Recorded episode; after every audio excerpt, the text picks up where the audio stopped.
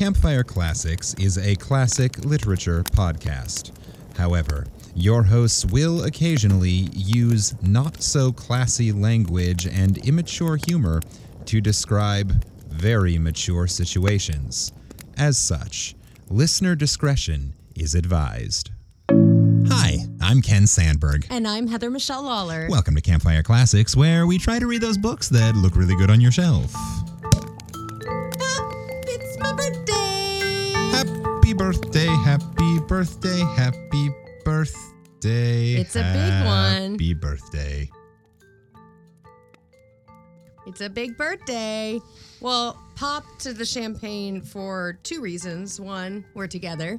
Yeah, So, yes, it's my birthday. Hi. It's a big one. It's my 30th birthday. It's definitely my 30th birthday for the 10th time. Um, yeah, it's on the 2nd. Uh, so uh, this episode will be coming out um, a couple days before it. Real close to that, though, yeah. Yeah. So, So send birthday so wishes send birthday wishes to Heather. to, to Campfire Classic social media or to 5050artsproduction at gmail.com. Wish, Yes. wish her a happy birthday. Sing her a little song. 40 years old and that's kind of scary. Videos videos of some happy birthday dancing. That'd be cool. Happy birthday dancing, um, stupid songs you make up, cute animals. I accept all things. Uh, so. Quokkas and red pandas are especially. Quokkas, yeah, red pandas, sloths. Yeah, I accept all. So, hello from the Norwegian Joy. Hi, everyone. So, we are actually currently in the Bermuda Triangle while we Yeah. record this, too, which is pretty cool. Spookular. Mm. Uh, saw some pretty cool um, shooting stars last night. I saw, Saw the some- craziest shooting star I've ever seen in my life. It was like a comet, like n- not not even a comet. It looked like a fucking like. It, it looked like one of those apocalypse things that's going to hit the earth. Like it was on fire. And Ken explained to me that pro- it burned up in the inner atmosphere as opposed to the outer atmosphere. So they're very rare, but when they happen, It just got a little closer, so it looked a lot cooler. and myself and one of my other castmates, Maria, both saw it, and I'm so glad we both saw it because if I was the only one that saw it, I'd be like, "Did that happen? Was what? Nope." But we both saw it at the same time, and I literally yelled, "Holy shit!" because it was very apocalyptic. So, um, but yeah, so we saw some cool stuff. You saw, um, we saw some planets. we saw Mars. It looked like a spaceship. yeah, because it was like super red. Because we saw Mars as it was rising over the horizon, and it was like super red. Oh yeah, the the color it was the the color that was coming that low to the horizon. It was um, it it literally looked like one of those the flashing red lights on top of like a cell tower Yeah. or something. Yeah, it was, and like there was kind of a mist in the air last night, and it was a new moon. Mm-hmm. So like it was, it was just a, it was a great Bermuda Triangle sailing experience. Yeah. So welcome to Campfire Classics and hello from the Bermuda apocalypse. Hey. Um, I was keeping my eyes peeled for um for Amelia Earhart, but Yes. I did not find her well, you last still night. have tonight. There's still time. There's still We've- time. we've- Yeah. We've got we're no we don't land in Bermuda till tomorrow, so you got. And got technically, Bermuda is still the corner of the triangle. So one tip of it, yeah, like the very far tip. So Uh-huh. we'll sail right past it, like yeah, it's just the tip. just the tip, just the tip, baby. Sometimes just the tip is all it takes. I guess so. I You can still get pregnant from just the tip. ew no, not, let's not go there. Um, I don't know. If, well, I mean, I guess you can, but like, I don't know. You can only if it goes badly. Yeah, if it goes very like that's a very unfortunate moment. That's that's dis- everyone is disappointed Eh, if that's what happens. that's just not it right there. Yeah, yeah. but yeah, so we are sailing, and uh, Ken's enjoying the cruise, and uh, I'm excited for him to be in Bermuda. We were in the Bahamas yesterday. Before Hung out on a we beach were in a rainstorm. Before that, we were in the uh, the uh, very majestic and uh, um, elusive setting of Port Canaveral, Florida. where we drank margaritas out of coconuts. Mhm. And uh, saw a couple strip clubs. You know, it felt very, very Florida. Sure. It's the place where a week ago I held a baby alligator while putt putt golfing. Th- that is the most Florida thing you can do. And I was drinking a can of like vodka soda. So it's very like super classy. Yeah. on that day, um, when we were in Port Canaveral, someone sent me, I don't even remember who, but someone sent me the headline. The Florida Man headline from that day was Florida Man arrested for attempting to buy a child. yeah. Well, we had the uh, Florida Men on Florida Man uh, on our podcast once, and uh, you know, every time I go to Florida, I'm like, there is a reason that there is an entire podcast dedicated, to these Dedicated people. to just the insanity of Florida. Literally, just like being off the ship for like four and a half, five hours. I'm like, I could write a story about twelve of these people. Like, like half of my castmates, um, who are um, uh, self-identifying uh, que- uh, gender queer um, were in a mall and they stumbled upon one of those stores that sells the fuck biden uh, trump is my president flags and stuff like that Which which they posed in front of like majestic queens that they are and it's and the pictures are fabulous. Wit, but the, so here's the thing about that flag, the fuck Biden flag, is at least I appreciate that they're just saying it and not hiding behind "Let's go, Brandon." oh no there was a flag of that too you saw Sure, that right I, I did, yeah, Yeah. But I'm like, at, like if you're gonna just say it,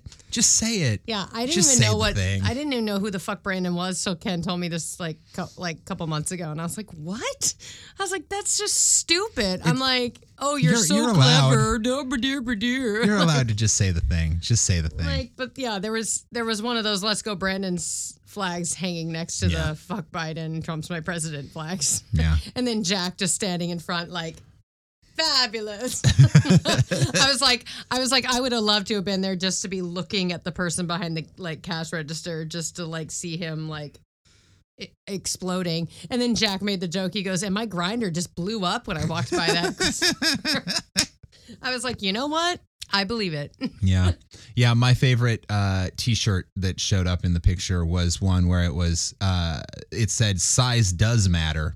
And it was um, bullets, pictures of bullets Of by caliber. size. And uh, I, I just, I, I couldn't, I was like, you know, we always knew somewhere that those guns are compensating for something. But now you're like, your subtext is becoming your text, people. Yeah, That's a, like you're doing our job for us. You do realize that that is the joke, right? that we think you're compensating with your giant guns because your dick is so tiny. Yeah, well, now we know. I guess that is actually true. All right. Uh, well, that was a solid seven minutes of some like anti-Florida politics. Hey, it's my birthday. I can bash DeSantis and his poo You can- face all he wants. you can I bash actually whoever really you like want. a lot of people who live in Florida, but even the people who live in Florida will say Florida's got some fucked up shit going down. yeah. There, there are some great things in Florida. I'm hoping to get back to Sarasota soon. Me too. I love Sarasota. Yeah. Like, and there's some crazy people there, but there are also some really good theater. So I had my first like real professional professional gig in uh, Jacksonville, Florida. Yeah.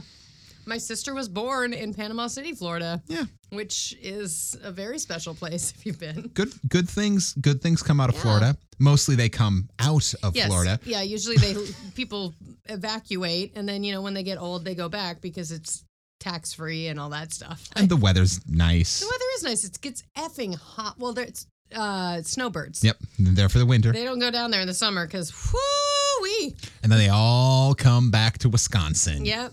And the summer. Ohio and Iowa and New York. Yep. And yep, yep. they know what's up. But yeah, Or they just spend the summer cruising. well, that is a thing now. So like there are now going there are cruise ship companies now um planning to launch residential cruise ships because there are people that are now choosing instead of to pay, buy into a retirement home to just cruise constantly.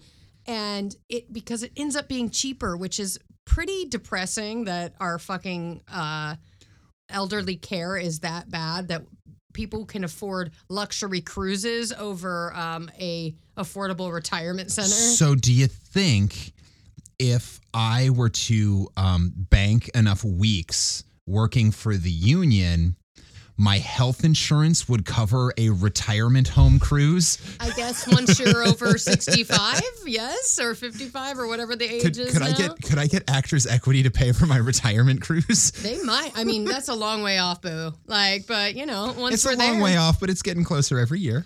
Once we're there, I mean, why not? I, Equity, are you listening? Um, I am a moderator on one of those pages. So maybe I will post that question. be like, I just read an article saying that there will be now residential cruise ships for retirees. Um, is this going to be covered by by insurance? I want to start a cruise company, and I want I want the cruise company's thing to be like classy cruises of yore. So like all of the Like all of Titanic? w- minus the sinking. oh, yeah. Well, they're you know they're relaunch they're rebuilding a replica of the Titanic. I can't imagine how that could go badly. Eh, right? And like tickets are going for like so much money, but they're building a replica like down to like the decor and they're going to have like dress code and like Which- I'm like which- are they going to sell tickets to the shitty like area where they locked people to their desks? Like Oh yes, please sign me up for Irishman number 2 steerage that gets locked into a corridor. like And are they going to use like clear plexi where the hole was so that you can see out the side of the ship? yeah, I wonder. You know, you know what? That's not true. They won't put people down on the steerage. They'll just put the crew down there. They'll put the crew down there. That's where the crew will be. Well, also, I'm just thinking an exact replica of the Titanic is going to be roughly the size of one of the lifeboats on this It's ship. It's not big. Well, yeah, If they're not big. I mean, like the Titanic in comparison to like the ship I'm on right now, like, Yeah. is so tiny, so small because it's only like I think it was only like eight decks or something like that. This one has 17, 19 at parts of the ship. So Yeah. yeah, like it'll be more the size of the the sky, the the ship we saw yesterday. Yeah. Yeah. But uh, yeah, like that's kind of your idea is like Yeah. cruises of yore, but it's all it's all like um would there be a pirate cruise? old fashions and jazz bands. Ooh, I like that. All old fashions and jazz bands. Like there's a jazz singer performing every night. And uh yeah, we'll go ahead and say we'll go ahead and say um in a very uh medieval times sort of way, uh one night of every cruise a pirate, pirate ship night? a pirate ship comes alongside and boards and um so you have to deal with a pirate invasion Or you become pirates. or you become pirate well I like that it's like pirate night. Like like How- some how you- ships have formal night. Like that night is pirate night, and then uh, it's how do you deal with the invasion oh, do do you It's do you try to mystery do, but do you try to fight invasion. them do you try to fight them off or do you join them I would join them because uh, if you fight them off, you're probably gonna die. Yeah. if you join them, you're like, yeah, yeah, I'm good, and then you get to the next port and you're like, bye. like, just run away at the pub. No one will even know. Pirate cruise it's basically just a floating ren fair yeah. Uh, Yes. Hi. If that would be a brilliant, actually, like cruise line is like pirate cruises or like uh cr- like Pirates of the Caribbean cruises. Disney, if you're listening, trademark, um, get in touch with me. Um, if they built a cruise ship that was like replicated after, I mean, it'd be bigger, clearly, Right, right, right. but it'd be replicated a pirate as a ship. pirate ship, like Yeah, a lot of wood, a lot of like, Yep. like sails and pirate and flags and, lots and lots of rum and drinks so much rum, which is on the which is here anyway. Yeah. So it's like and instead of jazz bands it's just like it's just like accordions and Yeah. like fucking like uh, uh Sea shanties. sea shanties, she, sea, sea ba- shanty bands, yeah sea shanty bands, and they do Pirates of Penzance on there. the only production show pirates of And penzance uh, what's the other one? The the pirate woman, the woman. There's a Pirate Queen? the pirate queen, by Boublil and schoenberg Boublil and Schoenberg, who did Les Mis and Miss Saigon. there's got to be a third pirate Oh, there has show. to be. I'm sure there is. If you know of the third pirate musical, please uh, mail in and let us know. There has to be. all right so really got to get to work on that blackbeard musical There it is. Well, see? Yep. Shh. Trademark, trademark. What are we doing? Like, wh- what do we do on this podcast other than create, Mm-hmm. uh, t- discuss politics and uh, uh, um, corporation ideas? Yeah, just give away free ideas for for Yeah, making just listen to Campfire Classics, where we will make you a millionaire. just the business ideas. They keep coming. Uh, so welcome to Campfire Classics, not a politics podcast and not a Shark Tank podcast. Uh, in fact, a literary comedy podcast where we cold read short stories that we pull out of the public domain. We try to muscle our way through them as best as we can for you, dear listener, live to tape. Uh, and along the way, we look up words that we're not familiar with and make fun of penis jokes of yore. Penis jokes of yore, along with cruise ships of yore. Uh, and that's that's basically our whole shtick. And this week, I have selected a story for Heather to read or attempt to read anyway to Yeah. you, dear listener, sight unseen, and we're gonna see how that goes. But first, uh, I'm gonna read just a few fun facts Fun facts. To try to um, sort of get us in the get us in the mood for the for the story. So, uh, this week's fun facts are kind of short, despite this being a new author. Not by choice so much as no shit about them. necessity, because this guy's Wikipedia page is two paragraphs long. Love it. Love it. Uh, so Victor Bridges was born in March 1878 with the name Victor George Dufresne. Isn't that the name of the guy in Shawshank Redemption? Something Dufresne. Something Dufresne. It's Dufresne. That's the Uh, last name of the main guy. Yeah. Uh, William Dufresne? They just keep calling him Dufresne. Yeah. Like, anyway, Let me tell you about this motherfucker named Dufresne. I know. Bobby Dufresne, I know. Fuck, it's like one of my Dufresne. favorite movies, too. I'm like pissed now, but it's Dufresne. Anyway, Eddie Dufresne, no. Marky Mark. Mark, Marky Mark. Yeah. It's Marky Mark. Marky Mark Dufresne. well, also Stuff's Bridges. delicious. Yeah, see this we're drinking cava, which I learned is a really good substitute for prosecco and champagne, y'all. Uh, it's Spanish sparkling wine and Oh, it and just it's has so smooth. it's There's so smooth. Nothing. So go check out a cava if you're looking for some sparkly. Here, that's your tip from the Norwegian Joy. So, Victor George Dufresne, later known as Victor Bridges, um, might have been part of the wealthy Dufresne family in Sligo, Ireland, but his parentage is weirdly mysterious. I have no idea who his parents were. Apparently, the internet doesn't either. So, maybe he's part of that family. Maybe he wasn't. uh, cool. Yeah. Uh, he went to school at Haileybury Imperial Service College near Hertford, England, before becoming a bank employee and then an actor. Weird because Dufresne in Shawshank Redemption is a banker. Huh. Yeah. And anyway, anyway, sorry, I'm, I'm geeking out about Shawshank. So he becomes a bank employee for a few years, decides he doesn't like it, becomes an actor, Actor. for a few years at a, a rep theater, Good for him. um, does okay, and then after writing a couple of plays for the theater, becomes a writer full time. you know what? Make your own work. You'll never stop working. Yeah. It's true. Uh, so in uh, 1909, so when he's 31 years old, he started Hey, it's publishing. almost my age.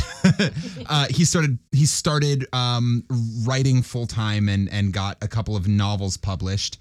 And he continued writing and publishing with relative success until he died in 1972. Whoa. So, over the six decades that he was publishing, he wrote around 50 books, a handful of plays, and two volumes of poetry. Wow. He also married he was also married for 37 years. She died 15 years before he did.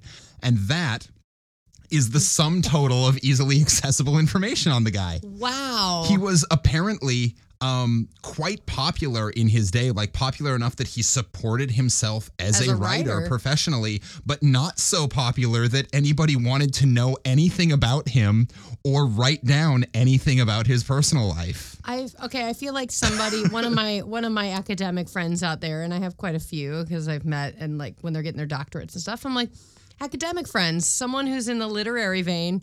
You should do some research on this on this on this writer and Victor uh, Bridges. Victor Yeah, we've got you've, you've got a couple of people. I've got a lot of friends who are in dramaturgy and like Yeah, yeah, and like, and someone who is or was in publishing, right? Someone Oh, through I- Mark Fisher. Lauren, yeah. Yeah, Like yes. yeah, I have no I have friends in publishing, I have friends in dramaturgy and like research of like literary, you know, like I have a couple friends who are librarians, so yeah, I yeah, I feel like this person. I guess we should read the story first.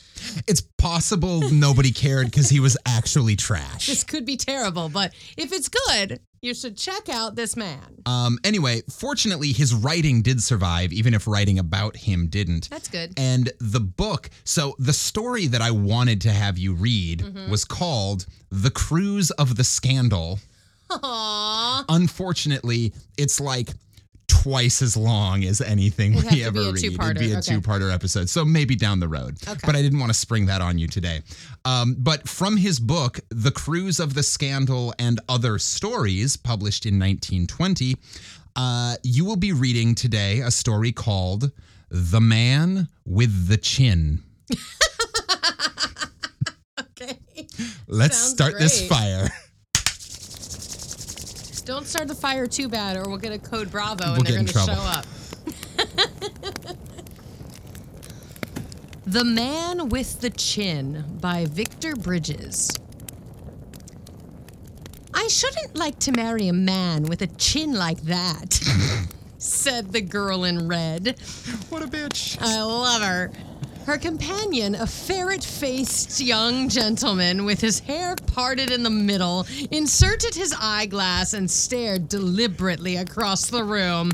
Okay, I already love these I people. I love him. Um, I love this writer. That's it. I like. I mean, I hate them both, but I already love these yeah, characters. Yeah, I love these characters. Okay. Obstinate looking beggar, what? He drawled.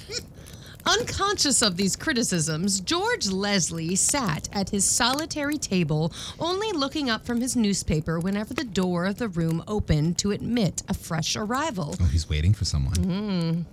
It was on the sixth occasion that his inspection appeared to be successful. His lips parted in a smile, and laying down his paper, he rose quietly from his chair. Quickly? Quietly. I wanted it to be quickly, but it was quietly. He rose quietly from his chair. The girl in red nudged her companion. She's come at last. Kept him waiting long enough. The ferret faced young man indulged himself in another leisurely survey. Worth it too, by Jove, he ejaculated admiringly. Yes. yes! Oh my god! How? Why have we It's not been read a this long guy time yet? since we ejaculated it's, on here. it's. It has been entirely too long since we ejaculated. It- you know what? It's because of my birthday. it's yes. Thank you for the This is- birthday. this is a birthday ejaculation. Birthday ejacul- It's not birthday sex. It's birthday ejaculation on Campfire Classics. oh my god. Well, damn, Victor Bridges, living the dream. Dude, like three paragraphs, and I am so hoping that this story rocks I'm- because I- I, I'm like already into so it. far. It's very uh, Oscar Wilde ish.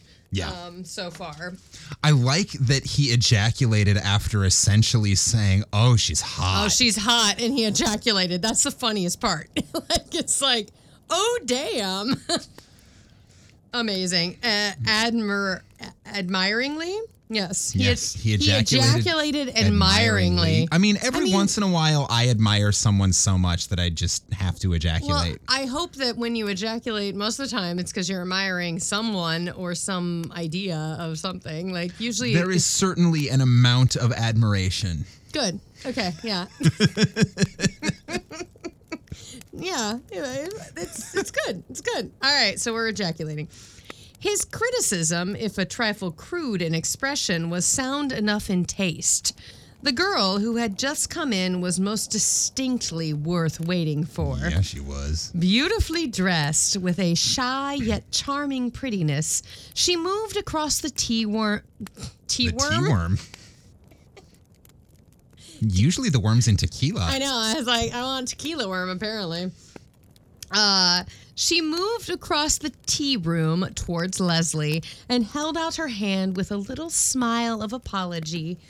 I'm so sorry, she said. I know I'm dreadfully late.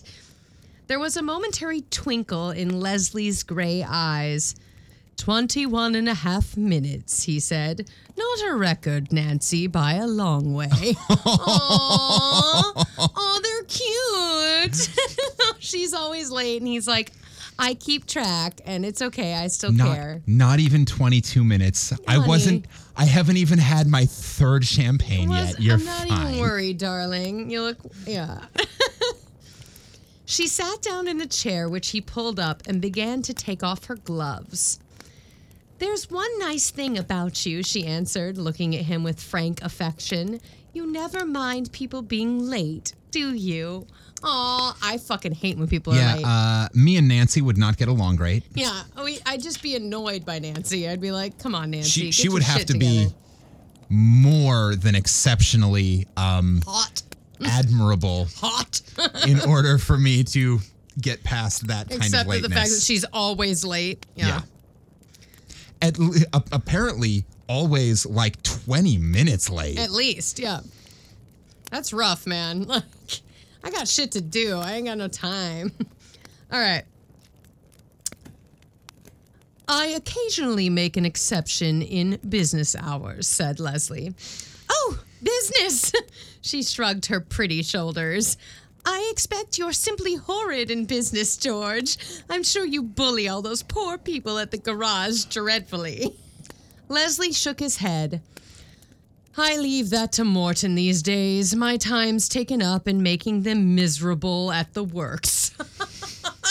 He's like, I don't scold them for being late. I just work them to the fucking Yep. bone. The girl laughed. I can just see you, she said. I suppose you stick your chin out and growl at them like you do me when you're cross. Ooh. Damn. Right. He must have a really nice, like, pointy chin or something. Like, he must have a very distinct chin because the woman across the way noticed it. Noticed it. And then would she- never marry a man with a chin. And then like she just that. said, I suppose you stick your chin Yeah. out to get their attention. So now I'm seeing like a, like Fagin from Oliver, which has like a, like in the cartoons, like a chin. I, I was I was thinking Jay Leno. Yeah. Yeah. But more pointy. like more, more pointy and like dick like.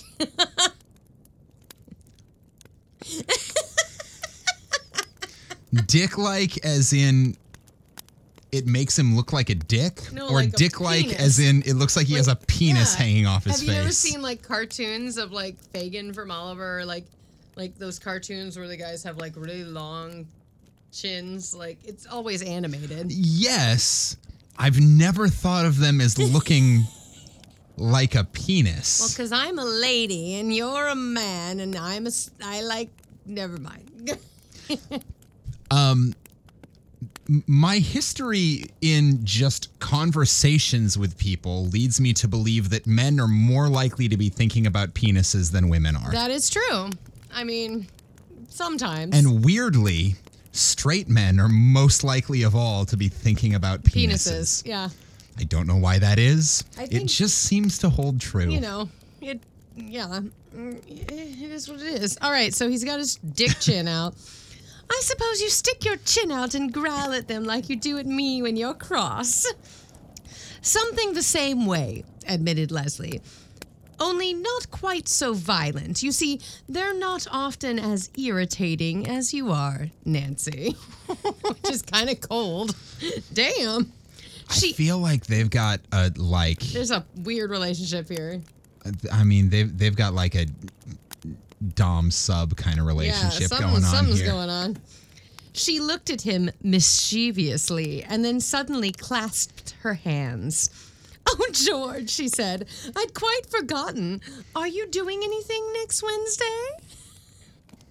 Nothing more than usual, said Leslie, about eight hours' work. Oh, that's all right then. It's father's and mother's wedding day, and the old dears want to celebrate it in some way. I suggested that we should go for a motor picnic to Beechwood, just the three of us, and get you to drive us. Don't you think it's a lovely idea? You know, there's an old church there where Cardinal Wolsey was married or died or did something, and you and I can get together after lunch and have a look at it. Both father and mother don't care for that sort of thing, and they won't mind my going with you.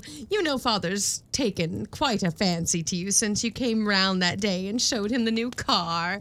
Ooh, she's like after this guy, and she's Oh, like, yeah. Mommy and Daddy don't suspect anything, and we can go to the church and get nasty.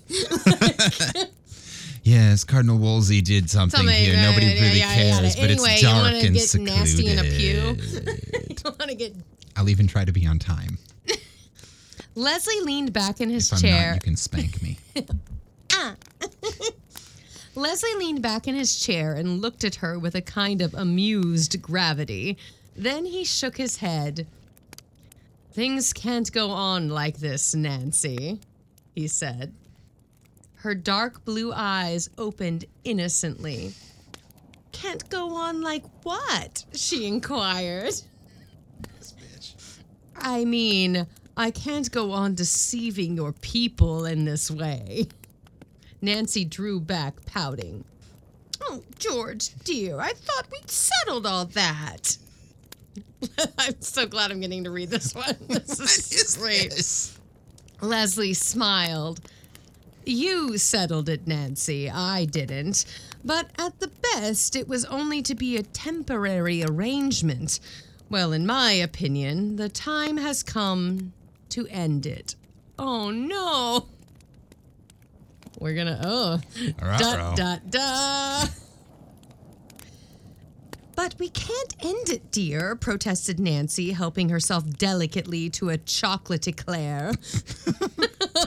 she shoves like an entire eclair in. Oh no, I think she's Nope. She's using the It's- eclair as like Uh, oh, we can't it's like this story is amazing. I actually imagine it would be surprisingly difficult to seductively eat a chocolate eclair. There is nothing sexy about it other than I guess the phallic shape, but like Yeah. it's like the chocolate would gloop on your like mouth, Yeah. and like the cream will just like The cream will come out the wrong end. the wrong end. It'll like it's like You'll end up you'll end up with blacked out teeth and cream down and the front of your shirt. the front. Of I mean, I guess some people are into that. I don't know. Like some people like that. I, I don't know, and she shoves a chocolate eclair in her mouth. Why not? asked Leslie. I can go to your father and ask him whether he has any objection to me as a son-in-law. Oh, I'm not so trying he- to call it off. He, just wants, it to stop being in secret. He's like, this needs to stop. He goes, I know I'm below. It sounds like he is like a working class guy, and she's very much an upper class. It's Branson like- and Sybil. it's Branson and Sybil, which they play on the crew TV on the on the ship over and over the same like four episodes. Um. All right, so lovely. Okay, so he just wants to get married. I think she just likes the she likes the scandal. She's super into the scandal. I can go to your father and ask him whether he has any objection to me as a son in law. If he has, well, at least we shall know where we are, and then you can make up your mind what you're going to do. Now you're being horrid, said Nancy. You know very well father won't let me marry you. He thinks because you've made your money yourself and because you run a motor car business that. that. that I'm not a gentleman, finished Leslie, smiling good naturedly. Well, I can't help that, Nancy. Perhaps he's right. My point is that it doesn't alter the question. If you're going to marry me, you'll have to do it someday, either with or without your father's consent. There's no hurry, protested Nancy weakly. Not the least, admitted Leslie. But, on the other hand, there's no reason for waiting. The business is bringing me in an excellent income, and we're only wasting both our lives. He's like, I want to bang, bang, bangity bang. Instead Said a bang, bang, bangity bang, a bang, bang, bang, bang, bang, bangity bang. Nancy stirred her tea and looked at him sorrowfully. George, she said, you'll make me cry if you go on like that. Why can't we stop as we are just a little longer? Something's sure to turn up. Leslie shook his head. Nothing ever turns up in this world unless people dig for it. Come, Nancy. He. well, that got Now nasty. we know what he's digging for. Come, Nancy. I'll dig for it. Apparently, the eclair worked. Who knew? I, d- I did say difficult, not impossible. Yeah. And, you know, Some people can make anything sexy. some people can. what is that Paris Hilton ad from like the like early 2000s of her like eating a Carl's Jr. like cheeseburger on a like car? I remember the ad. Was that Paris that was Paris Hilton. Oh. It's just like dripping all over her body. It's like the ketchup's just like dripping down on her like body, and like she's just laying on a car, like eating the like messiest burger you've ever seen. I mean, there So two things. One, I didn't remember. I didn't know. I didn't register that that was Paris Hilton. Yeah. Second, I remember that ad. I remember it actively not making me crave Carl's Jr.'s cheeseburgers. No, it's it's. I mean, it was like they're literally just selling sex, and they're like, maybe it'll make you hungry. I guess. Like, Hungry, but not for a cheeseburger. yeah. Come, Nancy. He smiled at her. If you like me well enough to marry me, surely you don't mind my asking your father whether he objects. I know you dislike rows and unpleasantness of any kind, but there must be a limit to everything. Nancy wriggled rather unhappily in her chair, looking prettier than ever. Ooh, Sexy. sexy. She's like, she's like, oh, I'm so uncomfortable. I don't know what to do, she said forlornly. You Dumb bitch. I just told you what to do. I think she likes the secret. Yeah. Yeah, I get it. Secrets are sexy. Yeah, sometimes, you know, it is what it is. I'm awfully fond of you, George, and I would like to marry you. Really, I would, dear. But I simply can't go and have a nasty, silly squabble with father and mother. You know they wouldn't hear of it. They're frightfully old fashioned, both of them, and they think I'm sure to marry a duke or something. If I told them I wanted to marry you, they'd have a fit. I might just as well say I was going to run away with the coachman. Give me some more tea, dear. Leslie, who did not seem to be the least annoyed, poured her out a second cup. Patience of a saint, this Mm-hmm. man. Well, it seems pretty plain, Nancy, he said, that you'll have to choose between me and your love of peace. Oh, Ah, the old tomato. ah, yes. She looked at him with a kind of mock despair. Oh, George, are you going to. De- oh, George, are you going to desert me? She had trouble with that one because the eclair was in the way. Yeah, her eclair's still in the mouth. She's chewing. Oh, George, are you going to desert me just when you.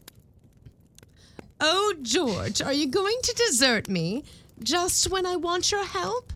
I didn't think you were like that, or I shouldn't have loved you. but you must make up your mind one way or another, protested Leslie, laughing. Nancy shook her head despairingly.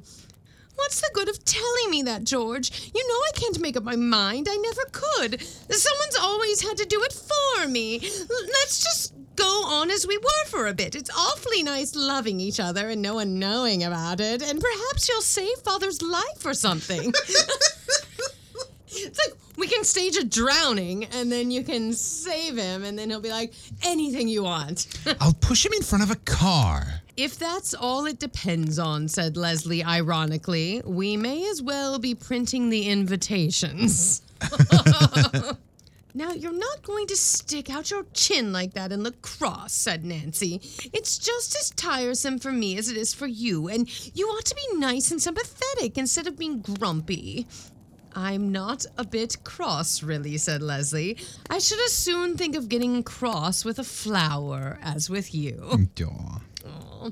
Nancy brightened up wonderfully. Oh, that's so sweet of you, George. I love people to say things like that to me, and you so seldom do. Then she paused and looked at him with mischievous, pleading eyes. And will you come and drive us on Wednesday, won't you, dear? she added. The corners of Leslie's mouth twitched. Nancy, he said, you're as wicked as you're beautiful. Oh dear, said Nancy. That's the second in two minutes. All right. and then we have a asterisk, asterisk, asterisk, asterisk. So time has passed. dun dun. Colonel Peyton pushed back his plate and got up from the breakfast table. Well, it's a lovely day, he observed, looking out the window. I hope that young man will be punctual. Are you women ready? So this is going to be Nancy's dad. yes, clearly. Yeah.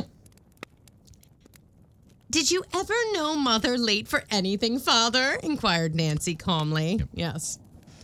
Colonel Peyton chuckled and shook his finger at her.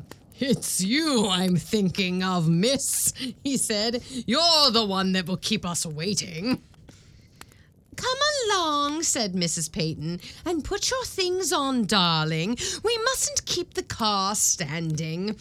Mrs. Peyton, having been brought up with horses, had never been able to rid herself of the idea that a motor became restless under such treatment. we have to go. The car's going to get bored. Gonna get bored. I mean, it will run out of gas, to be fair. It- yeah. Which is a whole different thing. Yeah. Nancy laughed and accompanied her mother upstairs, from which region she shortly emerged looking bewitchingly demure and pretty in a sort of Kate Greenaway cloak and bonnet. The colonel, who was just struggling into his coat, gazed at her with fond approval. Very nice, Nancy, he said. Very nice. You remind me of your mother. Careful. Yeah. The compliment to Colonel Peyton, it was a very genuine compliment, had hardly left his lips when he came. Wow. Gross.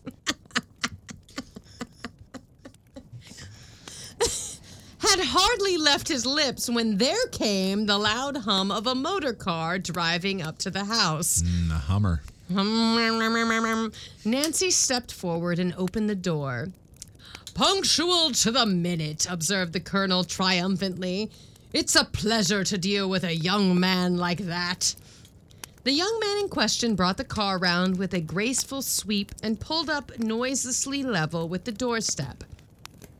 How do you do? he said, taking off his cap and bowing slightly to Nancy and Mrs. Peyton. The colonel stepped out and offered his hand.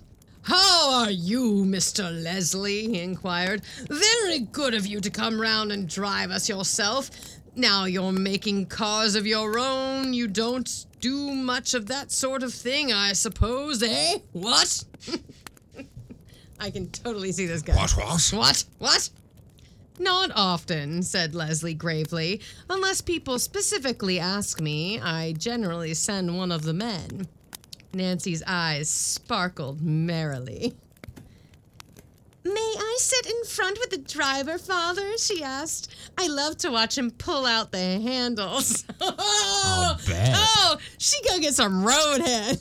She is not subtle. She's like, I want to play with this stick shift. the colonel looked a trifle embarrassed. Oh, I, uh, I expect Mr. Leslie doesn't like to be asked questions while he's driving, Nancy. It seemed to him curious that his daughter failed to recognize that Leslie was a cut above the ordinary chauffeur.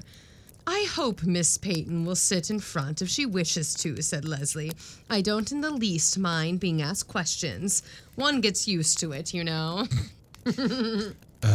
You know, kids. Mm, kids these days. Kids, as in like this 25 year old woman who's nasty. All right. Nancy did not wait for any further discussion, but jumped lightly into the vacant seat while a solemn looking butler proceeded to stow a hamper in the back of the car. The colonel and Mrs. Peyton then took their places, and Leslie, slipping in his clutch, turned the car round and started off and up the road. It was a beautiful summer day of blue and gold, and the 25 miles to Beechwood lay through some of the fairest country in England. Pleasantly warmed by the sun and lulled by the gentle drone of the motor, the old people lay back in their comfortable seats and gazed contently at the passing scenery. Not so Nancy, who sitting upright with a demure smile on her face and mischief in her eyes, proceeded to question Leslie with an apparently artless enthusiasm as to the various parts of the car. he That ellipses added by Heather, That was not by there. Victor. the various parts of of the, car. That's just artistic interpretation.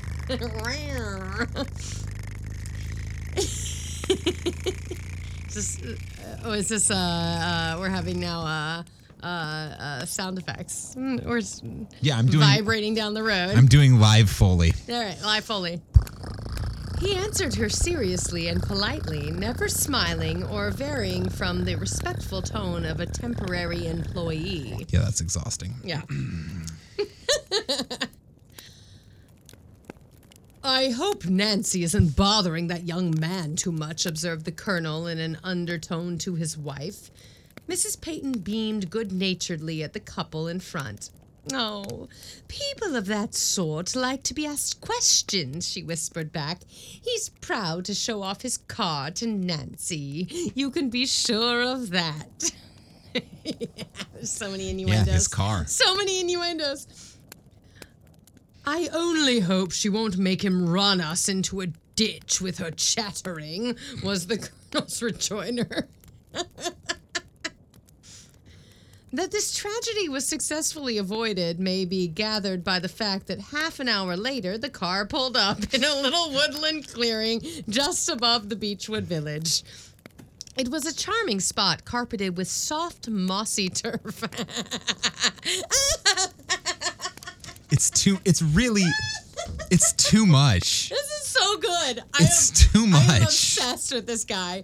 Why have we not read him before? I like it's all it's just this is it's too much. This is a fucking like modern day sitcom. Like It's- it's, like Bridgerton. Like this is brilliant. I mean, it's barely a sitcom. It's almost an erotic novel. it's like Bridgerton. It's like it's like uh um Jane Austen but nasty. it's like without the like manners. It's Jane Austen without the manners. It's like, mm, let me just sit on your stick shaft. come over and and and um, enjoy my mossy lawn. my mossy my mossy like lawn and I shove this eclair in my mouth. like it's nasty. I love it. come picnic on the mossy mound. It's so good. Soft mossy turf is actually what it says. Come picnic on the, soft, soft, mossy, mossy turf. Ah, it's so good. This is delightful. It was a charming spot carpeted with soft, mossy turf and hemmed in on three sides with trees. From the fourth, the Buckinghamshire countryside stretched out in a magnificent rolling panorama of 20 miles. After a brief and whispered consultation with his wife, Colonel Peyton turned to Leslie. I hope you'll lunch with us, Mr. Leslie, he said. I have brought plenty for four. Leslie bowed. I shall be very pleased to, he answered. And going round to the back of the car, he proceeded to assist Nancy in getting out the hamper. yeah. The lunch looked most attractive spread out on a clean white cloth. That's how it often sushi. Mm, it's a sushi lunch. I don't remember if I have uh, shared this story on the podcast or not. When I was in high school, oh no. a uh, I have no I don't know the story, so when I was it. when I was in high school, uh, an a cappella group called Tonic Sol-fa came and performed a vocal um, like workshop thing, um, class session, whatever, um, with uh, with the choir students at, at my high school, um, and it started with the they gave like a short version of a concert, and then they started the clinic. Yeah. One of the songs they sang was uh, Simon and Garfunkel's Cecilia. Okay. But, Oh. but I- someone told me this. along the line decided that um, the virtuous and innocent ears of high school choir students In Minnesota, in small should, town Minnesota. should not hear a song about making love in the afternoon. And so someone decided that the line should be changed to making lunch However, that is the only word that was changed. Which so the I would lyrics argue sounds nastier. the lyrics ran making lunch in the afternoon with, With Cecilia, Cecilia. Up in, Up my, in my bedroom. bedroom. I got up to wash my face. Yeah. When I come back to bed, someone's taken my place. He's like, that song just became very vivid. yeah, it makes That it is dirtier. really At explicit. least making love sounds like, oh, it's romantic. It's very like endearing. But making lunch in the afternoon, it's like, ah, and apparently it made a mess of his face. so gonna eat it out. I mean, And then he walks away and in comes someone else. oh lord, it's like a, it's like a, a drive-through.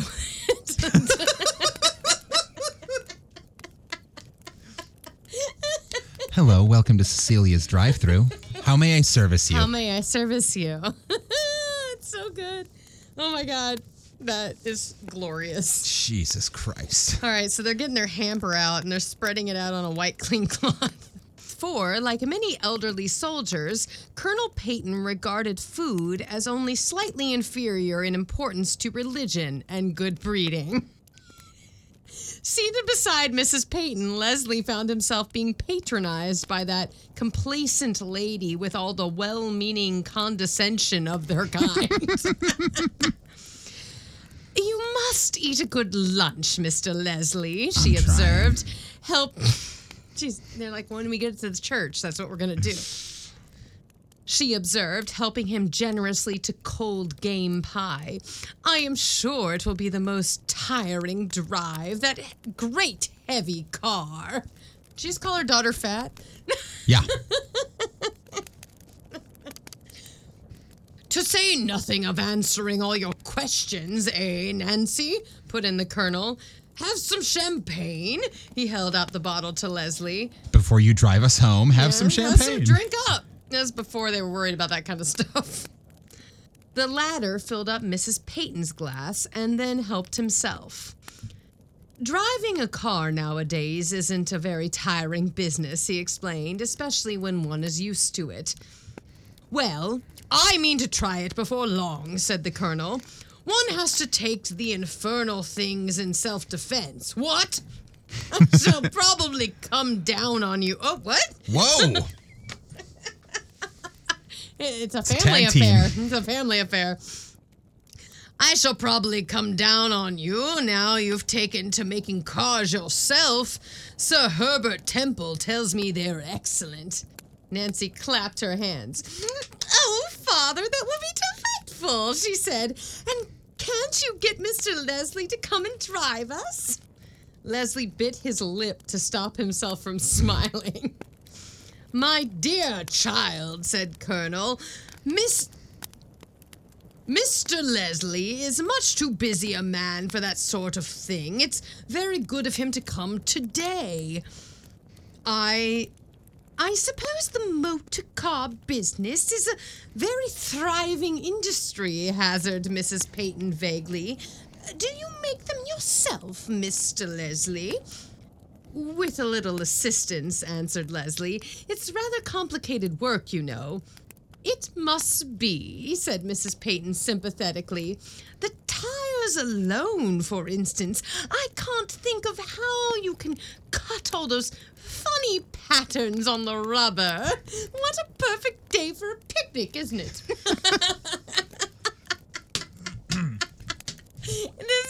this I, I love these people. This is the worst. I love it. I do want to know more about the woman in red and the ferret faced man. What? I hope they come back. Yes.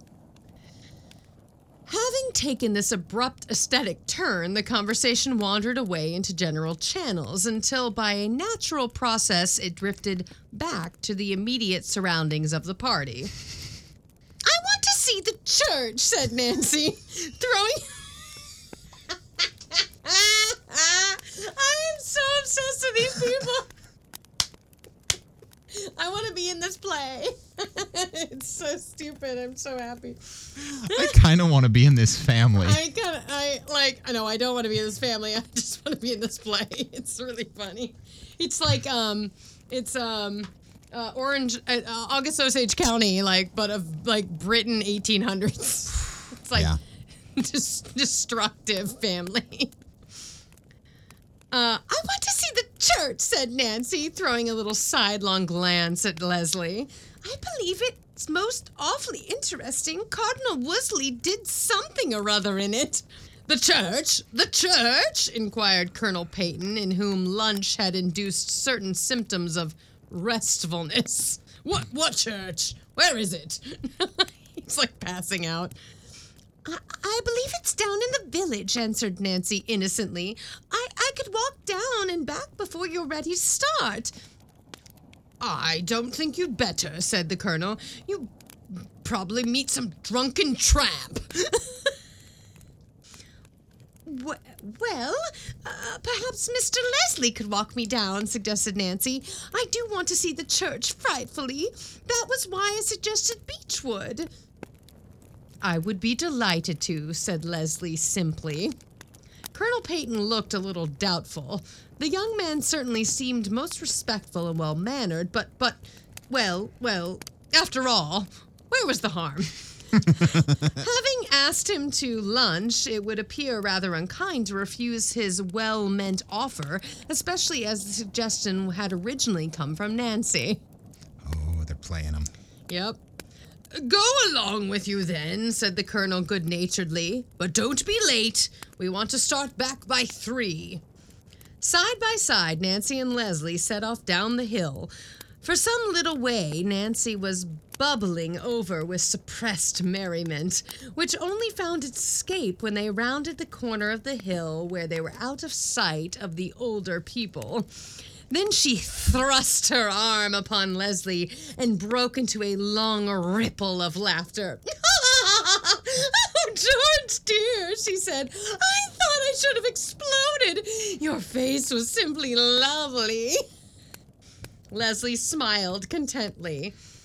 If it comes to that, he retorted, you're looking rather nice yourself this morning, Nancy. Nancy squeezed his arm gently. That's very pretty, she said, but you mustn't say that sort of thing too often, George, or I shall think you've been practicing. Where are we going to? Why, to the church, of course, answered Leslie. Nancy wrinkled her nose.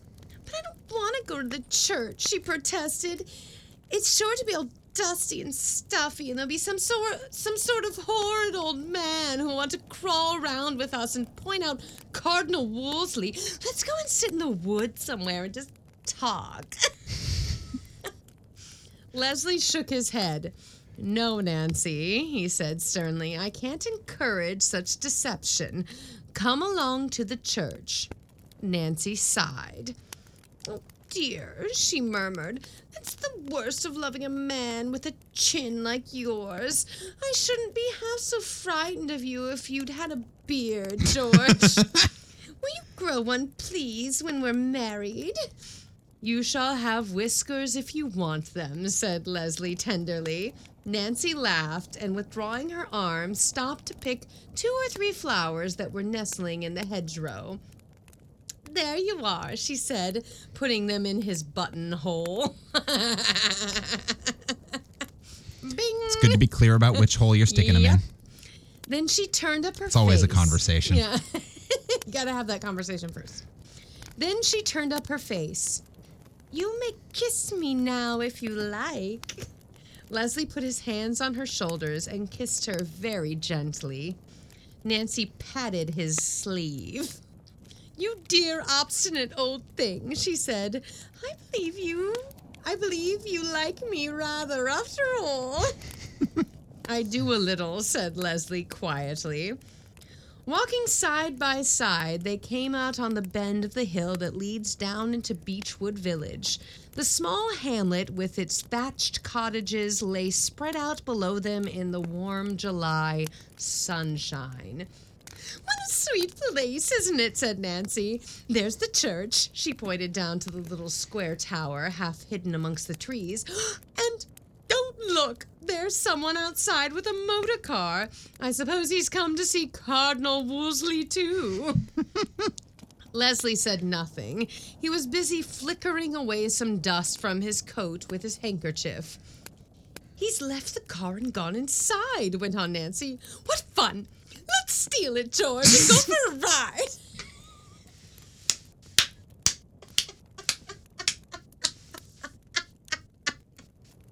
wow! Grand Theft Auto, Victorian countryside. Don't get five stars, or all the cardinals will be following you. confess! Confess! Confess! Shame! Shame! Your top speed down the country road is 15 40 kilometers per hour.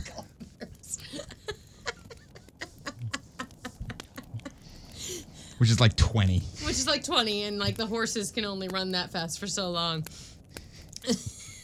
That's the trick. You just have to outlast the police. Yes, that, that's it.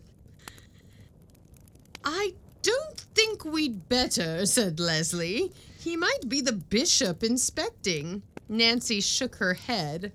Bishops never inspect, she said decidedly.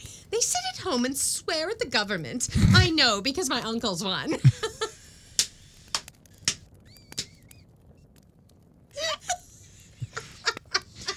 Fucking PM.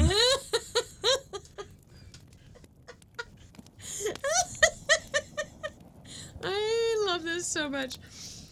Well, well, we'll go inside too and see what he's doing, said Leslie. Perhaps he's breaking open the poor box. Hopefully to give to the poor, To give and to not the poor? to give to himself. Not just because he needs to head down the pub. Apparently. They turned in under the old wooden gateway and walked up the churchyard path. The door of the porch was open, and as they entered, Leslie closed it behind them. At that moment, the organ broke softly into music. Are they about to get married? Did he just set up an elopement? Sly fucker. Oh shit! Oh shit! It broke into soft music. Nancy slipped her arm into her companion's. Oh dear, she whispered. I believe there's a service on. As she spoke, an elderly clergyman in a surplice. Surplice? Surplice. It's Sur- the surplice. Surplice, yeah. An elderly clergyman in a surplice came out suddenly from a side door in the chancel. Yeah. He walked slowly to the steps and stood there with a book in his hand, looking down the aisle towards them. It's our wedding service, said Leslie simply.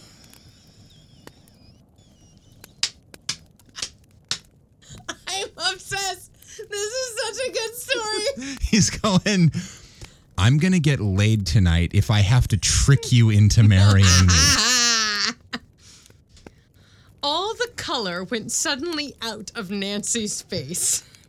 She stood for a moment as if turned to white marble, while the sound of the organ rose louder and louder, mounting up triumphantly into a fretted roof and filled all the church with, it, with its joyous harmony.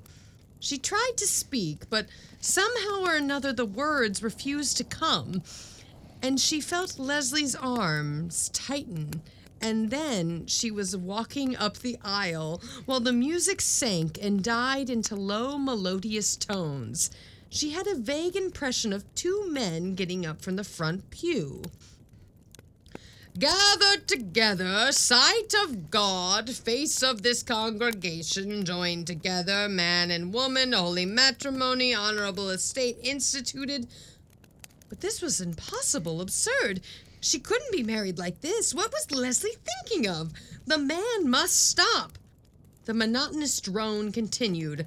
Have this woman, wedded wife, live together, God's ordinance, holy estate, matrimony, lover, comfort, honor, uh, keeper, sickness, and in health, forsaking all other, keep thee only unto her as long as you both shall live? Leslie's voice came, cheerful and distinct. I will. Have this man, wedded husband, live together, God's ordinance, holy estate, matrimony, obey him, serve him, love, honor, and keep him, sickness, health, forsaking all other, keep thee only unto him, so long as you both shall live? Nancy gasped. Who giveth this woman married this man? There was a shuffle of feet, and somebody stepped forward beside her. Nancy found herself holding Leslie's hand. Her mind seemed to be a whirling wilderness of amazed protest. What was she to do? Why had she spoken before? She wouldn't be married like this. She wouldn't. She wouldn't. It was so hateful of Leslie. She, she, what was it the man wanted her to say? I, Nancy, take thee, George, wedded husband, having to hold. Somehow she had stumbled through the responses, and then she was kneeling beside Leslie, and her hand was still in his. It was too late now. She was married. married. Married! And all the protests in the world would be worse than useless. Even the parson's drone seemed to ring with a note of finality. Those whom God hath joined together, let no man put asunder. Of what happened immediately after, Nancy never had a very clear idea. she remembered signing a book and shaking hands with two complete strangers and being congratulated by the old clergyman. And at last, she and Leslie were alone. And then Nancy began to cry. Don't, dearest, don't, said Leslie. He took her in his arms and kissed her wet eyes and quivering lips.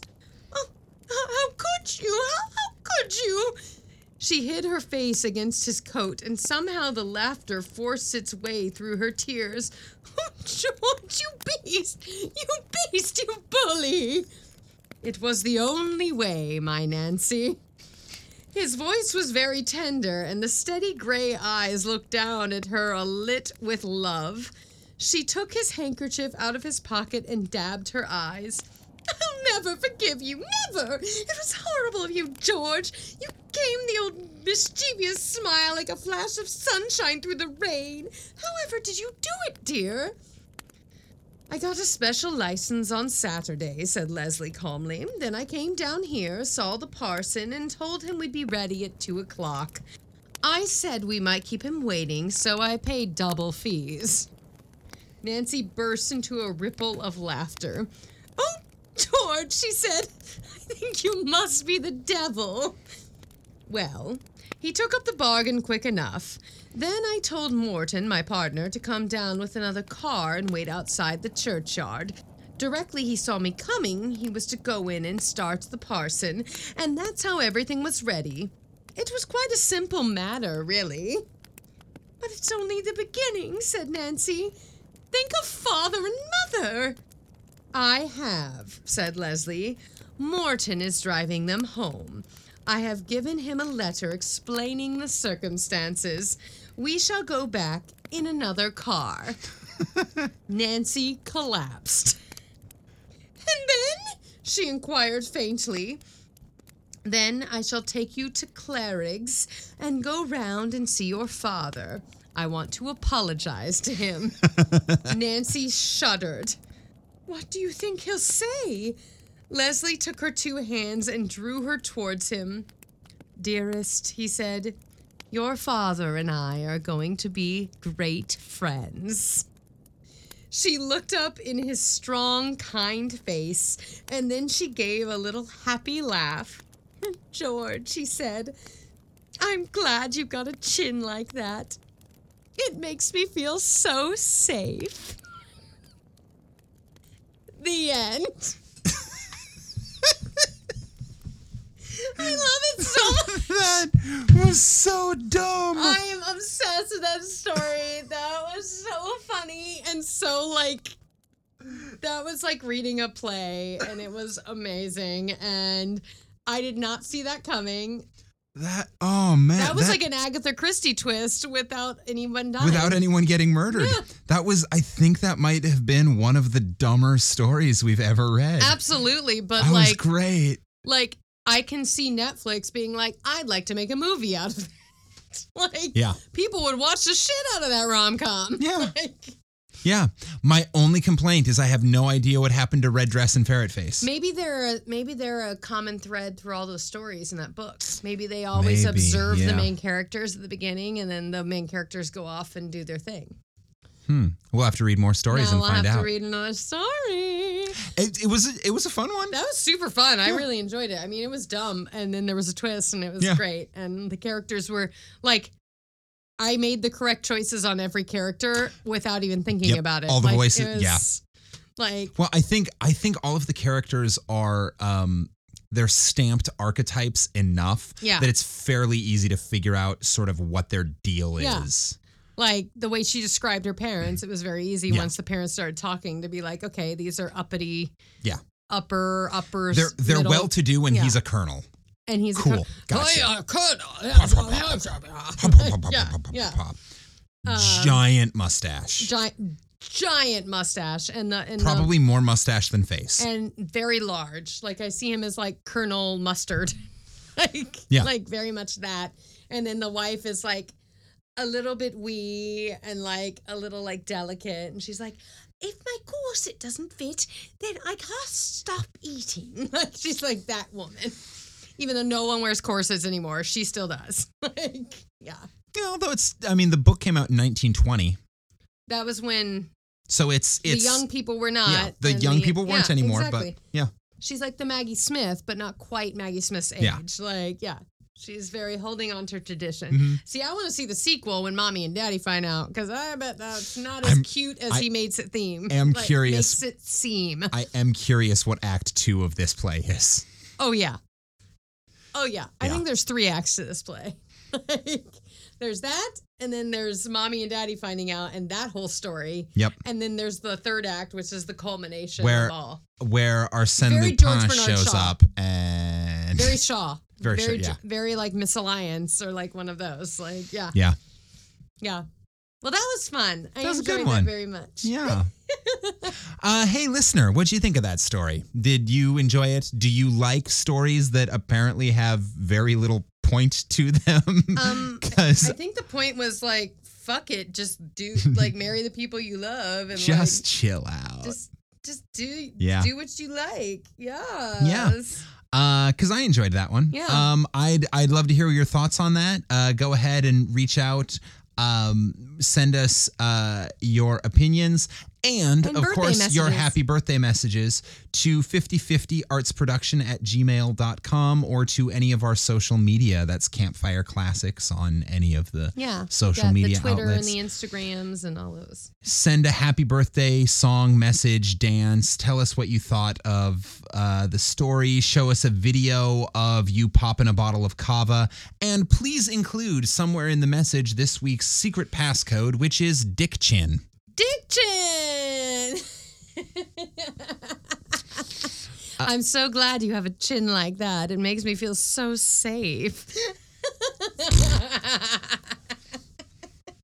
uh, that's everything i got That's all Anything I got too. from you? I Cool. can't, you know, it is what it is. well then thanks for listening and until next week this has been campfire classics where we try to read those books that look really good on your shelf they got married. Cheers.